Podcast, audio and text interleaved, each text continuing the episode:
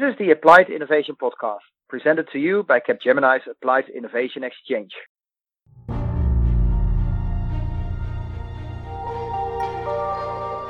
In this podcast, we are going to talk about what innovation really means, how companies can incorporate innovation in their DNA, the challenges business face, some solutions to overcome these challenges, and one of the most critical elements, what does success actually look like? Innovation is, at its core, about solving problems.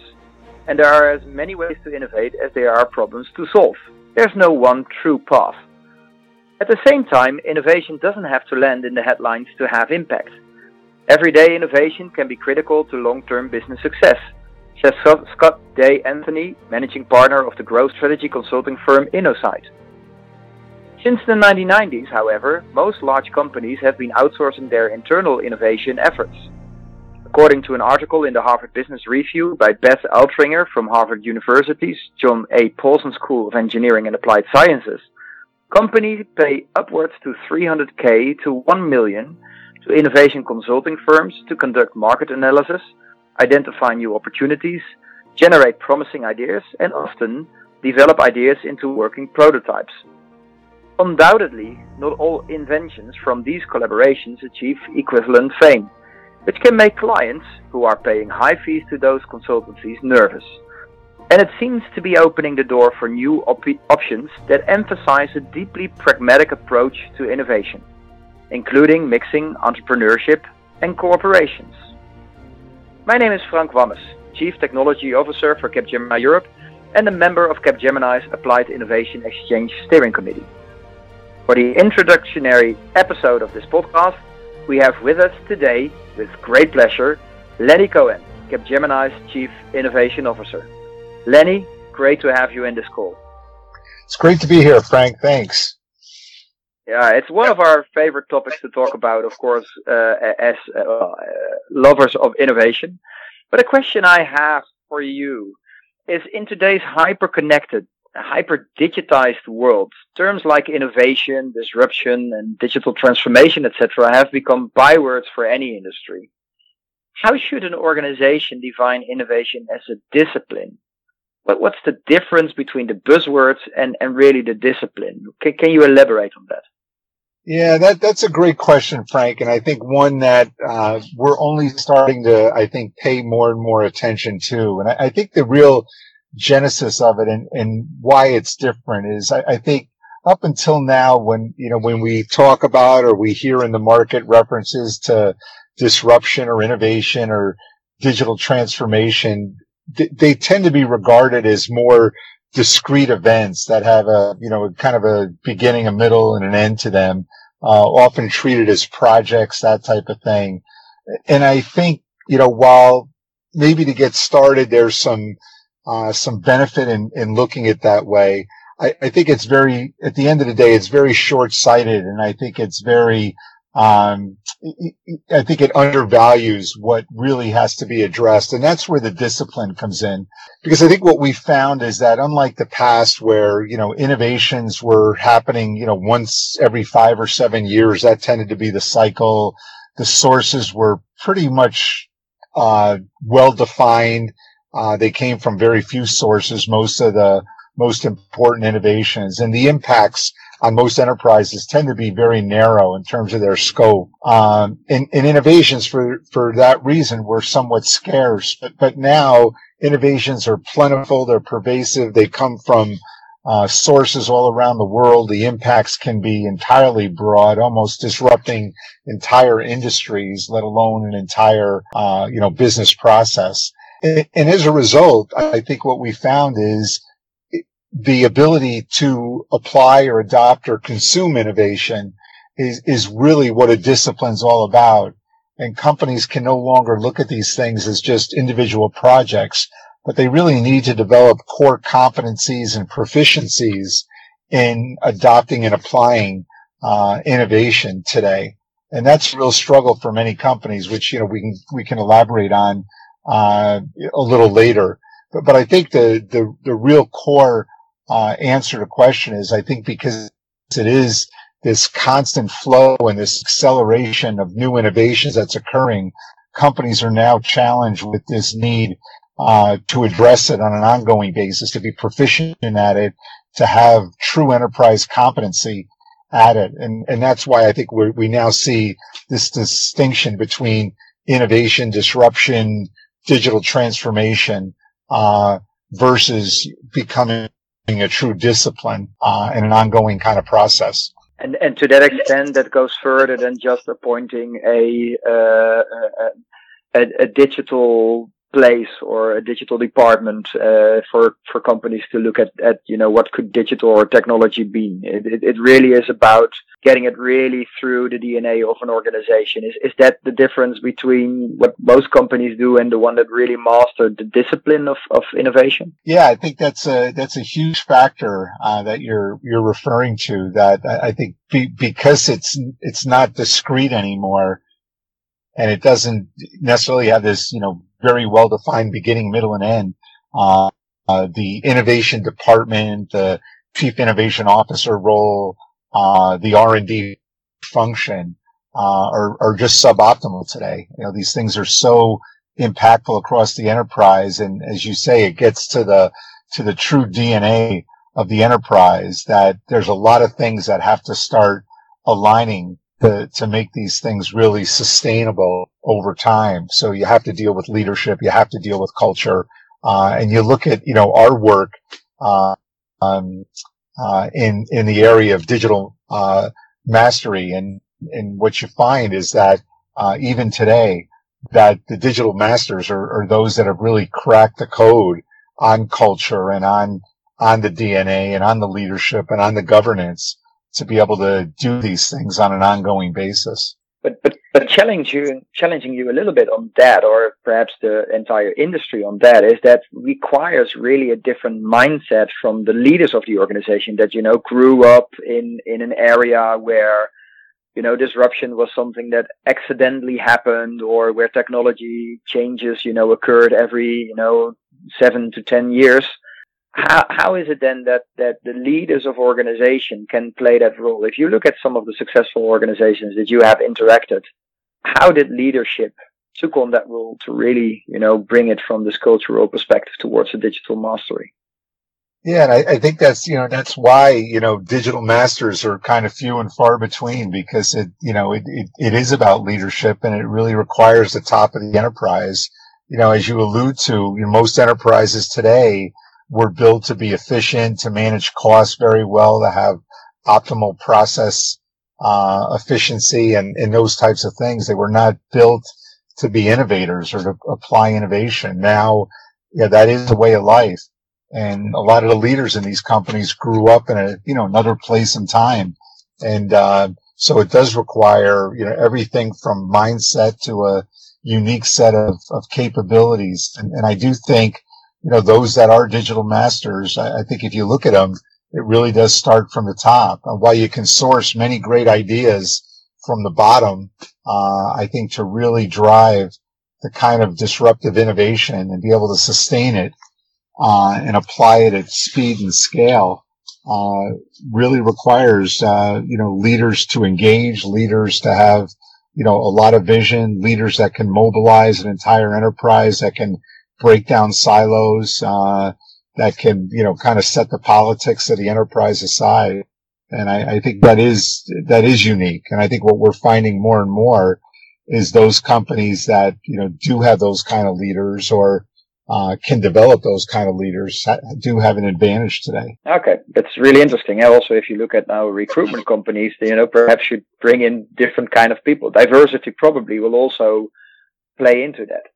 Yeah. One of the things that you also said, the collaboration is something that, needs to be done there. I think, if we look at innovation, it's always most that where the silos are being broken, innovation comes to life. I always like a book which I read. It's called The Medici Effect, which was written by a guy from Harvard, who basically said that the Renaissance came when the Medici family brought all the different disciplines together, like, sculptors and painters and poets and scientists, and that gave birth to the Renaissance.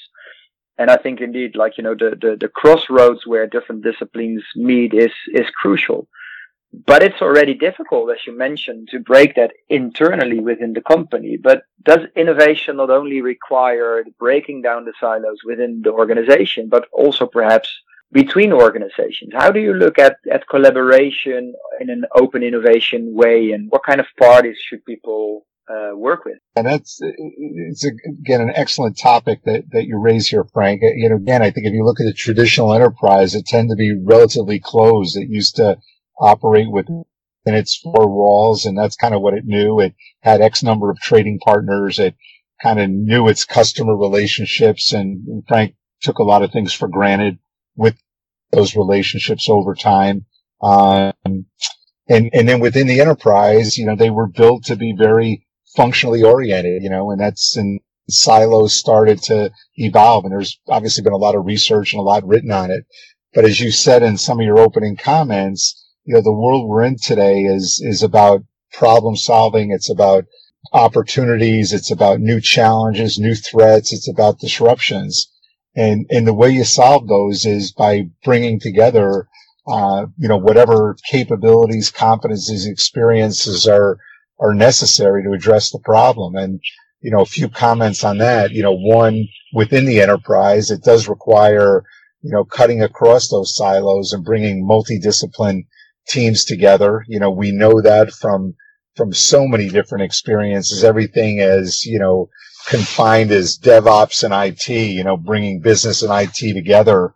But now it's even broader. You know, if you're going to deal with customer experience, you know, you need sales, you need marketing, you need operations, you need all these things to be brought to bear to really fulfill the new brand commitments and brand promises that are being made to the customer. So how the enterprise works, you know, internally is being flipped on its side, or needs to be flipped on its side. Who you deal with then externally becomes very, very important. You know, we know very well, just in terms of sources of innovation, come from, you know, hundreds of thousands of startups around the world, and being open to that is very important, to be able to reach down into your organization and source ideas from, you know, where, you know, you have interaction with customers and suppliers in the field every day, where some of the best ideas come from. Engaging much more directly, you know, with your customer and understanding their needs and wants better. So these are just many of the different forms of collaboration in the enterprise. And again, as we talk back to talking about discipline, you know, those that can execute that kind of interdisciplinary, highly collaborative, open innovation kinds of models, again, have the real advantages in today's market. Yeah, what I was surprised about it was we had a meeting in the New York AIE actually with a large delegation of CIOs of Dutch ministries, and we had an interaction with people who were involved in the startup scene in New York. So we had four different kind of startup organizations that all interacted with the government. And what surprised me, Lenny, was that indeed they said they all referred very lovely to the Bloomberg administration, how that administration really was pivotal in, you know, creating a startup environment within New York. But what struck me was that they had a great conversation with the CIOs of the governmental organization in the Netherlands on how indeed using startups, using open innovation, but also using the diversity which really was stimulated within the startups, like, you know, having immigrants or having more female leadership. And if you had a startup with female leadership, you were allowed to have a larger first project without having too much, you know, procurement hustle around it. That really made the change. And the argument that they made was like, you know, people have different insights that you will not have in your own organization. So, and those insights actually gives you new value, new perspectives, and could lead to innovation. So what struck me, and I don't know how you look at it, it was like, you know, their argument was almost like it's the perspectives of people almost are a bigger contribution than the new technology that you will have in hand, let alone if you can combine those. Is that something that you recognize? I know you're from the New York area. Is that something that you really feel as well? Is it working, or was it just like, you know, those four people had a great sales talk? No, I think you're right. I mean, I think, you know, do we see it? We absolutely see it. Do we see that it's working? I think, you know, we see evidence of it working. Obviously, it's not, you know, at scale yet, you know, in the market. But I do think those things are very important. I think the way a company, a governmental organization, you know, needs to look at itself is not define it based on its own traditional perimeters and boundaries. I think it needs to redefine the enterprise as all those potential touch points it can have in the market. And, you know, as you know, Frank, you know, we use this term ecosystem, you know, almost as part of our, you know, day-to-day vernacular today. And for a reason, because I think, you know, ecosystem really becomes truly important. And the comment you make about diversity, I think is totally spot on. I think more and more, you know, if an enterprise doesn't mirror the profile and the demographics of its stakeholders, whatever those stakeholders might be, I think it finds itself as a disadvantage, whether the stakeholders are its customers, whether it's its employee base, whether it's its supplier network, whether it's its investors, because I think, you know, more and more we see that those stakeholder groups emanate a set of expectations, expertise, requirements, those types of things. And unless we're sensitive to those and can understand and embrace and respond to those, we're at a disadvantage. So, you know, showing up to a customer meeting that's a highly diverse set of executives representing that customer, and showing up with, you know, a traditional group of, you know, white males, you know, over the age of, you know, 45 or something like that, you know, already just sends off, you know, bad signals. You have to have an enterprise that is not responding to an employee base that is very diverse gender-wise, ethnicity-wise, culture-wise, that type of thing, just makes for an organization that is just going to start to find itself very disconnected with its own employee base over time. So I think all those things, I think we're just at the beginning. So I think companies are, even though we've been talking about it for a while, I think companies are starting to make moves in those areas. We got a long way to go, but I think directionally, you know, we're headed in the right, you know, in the right areas. Yeah, I agree. I think, you know, a diverse organization already is half of your customer journey probably. But now we already are we're not a long way with the Applied Innovation Exchange, but we are on our way now. And I'm very curious, how did you see the Applied Innovation Exchange evolve since its inception? Was it the journey that you thought it would be? Is it the outcome where you want to be already? Just give us a little bit of insights in the journey that you had and where I probably could be part of in the last 2 years. Yeah, you know, it's interesting, Frank. It's kind of a good news, bad news story. I think the good news is I think, you know, we've been more right than wrong. I think, you know, when we kind of came up with the vision and the idea and the strategy and what this should be, I think for the most part, we've seen over the past couple of years, more or less validation of a lot of that thinking. Of course, there's, you know, new things that have come about, but generally speaking, I think our center of gravity has been more validated than it's been, you know, wrong and we had to do course corrections. I think, so that's kind of the good news. The bad news is, to me, the acceleration in the pace of evolution of what we thought might be coming has just been just super, super fast. Things that I didn't think we would get to for, you know, a couple years down the road, you know, we're getting to in 6 months down the road. You know, in a couple of examples, you know, we knew early on that the discovery phase of the AIE would be very important in terms of the what, you know, what was the hypotheses or the right array of potential answers or solutions to the problems.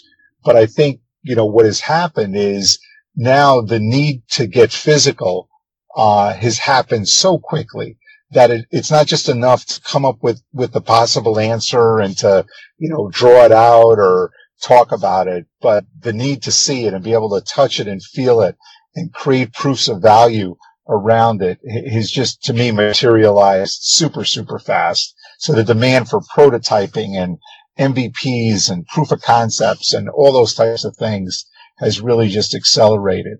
We knew adoption is another example, you know, was going to be a real challenge. But we thought, there'd be time before, you know, we had to really understand more and more about those barriers. We knew kind of what they were, but I think they've come into focus now at such a pace, and companies have been right up front and say, great idea, but we can't do it. We're not built for that. So, you know, recently we've taken kind of the barriers of innovation, as you know, and we've kind of consolidated them into five other, impact drivers, if you will. Things like cultural resilience, digitally native, landscape driven, customer obsessed, and those types of things. And that's really, I think, become so much of the nucleus now of what customers want to get into those kind of dialogues, because they know if they can break those things down or at least become more and more proficient in those areas, their ability to absorb innovation and have it really stick and be sustained is going to be undermined, as they move forward. So these are the kinds of things that, again, I think we knew were there, but boy, it's just accelerated at a pace that I never anticipated. That's for sure. Cool. And I like the new topics that you addressed, because basically all the things that we have been talking about were about culture. It was about, you know, how digital intense an organization is, how customer obsessed you are. So, you know, we didn't use that as our line through the document, but actually, or through the podcast, but actually it really is the line through the podcast. It's those things that now have become so obvious, yet I think so difficult for certain companies to really start mastering. And I think that is indeed a role that the Applied Innovation Exchange, will definitely take forward. I have a lot of trust in that, Lenny. Lenny, any plans for this year? Because we have a lot of locations already. It's more than only the location, it's the framework, so everybody can benefit from it. But I know that also the physical locations are, of course, of importance as well. Some plans for this year that you can already share with the audience? Well, Frank, you know as well as I do, our appetite is sometimes bigger than, you know, our ability to digest. So we got a lot of really good ideas, I think, out there, but I'll maybe highlight three that I think are really noteworthy, maybe four. The first is around this concept of the global platform. I think really now the second half of 2018 and 2019 is when we really pull all these entities together and really start to realize the power of this platform that we've created. And for customers, for partners, for startups, for our people, you know, no longer should they be engaging with an individual AIE. That may be their portal into the platform, but it should really be this global capability that we've built, and the value that is able to generate is what our stakeholders should be interacting with going forward. So I think we'll see a lot more focus on the power of the platform as opposed to the individual exchanges. The other thing we want to do is we want to continue to professionalize our exchanges. Just like everything else, the bar continues to go up. I think we've got to, you know, raise the caliber of our game, the professionalism of the people that are in the AIEs, the quality of the content and the output that we generate, and really make sure that, you know, we continue to be able to stake a leading position in the market through our own, our own evolution and our own professionalism that we bring to bear. The third thing is, which is kind of a new idea, but I think what we're seeing in the market is customers really needing more hand-holding, more learning, more enablement of them going through this applied innovation journey. So we've been starting to toy with the idea, the concept of an AIE institute, if you will, where we can harness some of the capabilities around the group, like the university, like some of our just incredible depth that we have in India.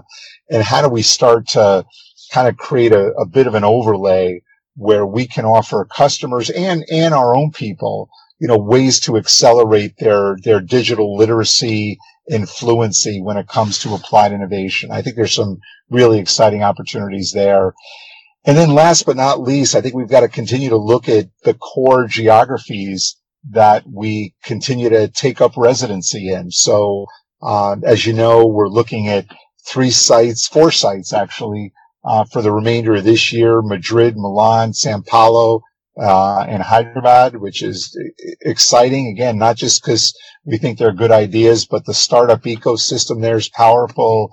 The industry dynamic is very, very interesting in those areas. And there's a lot of talent, in the future skill sets that we need there. So I think those are very important. And then as we kind of look beyond that, I think we've got to come to grips with the innovation dynamics that are happening in China and Israel.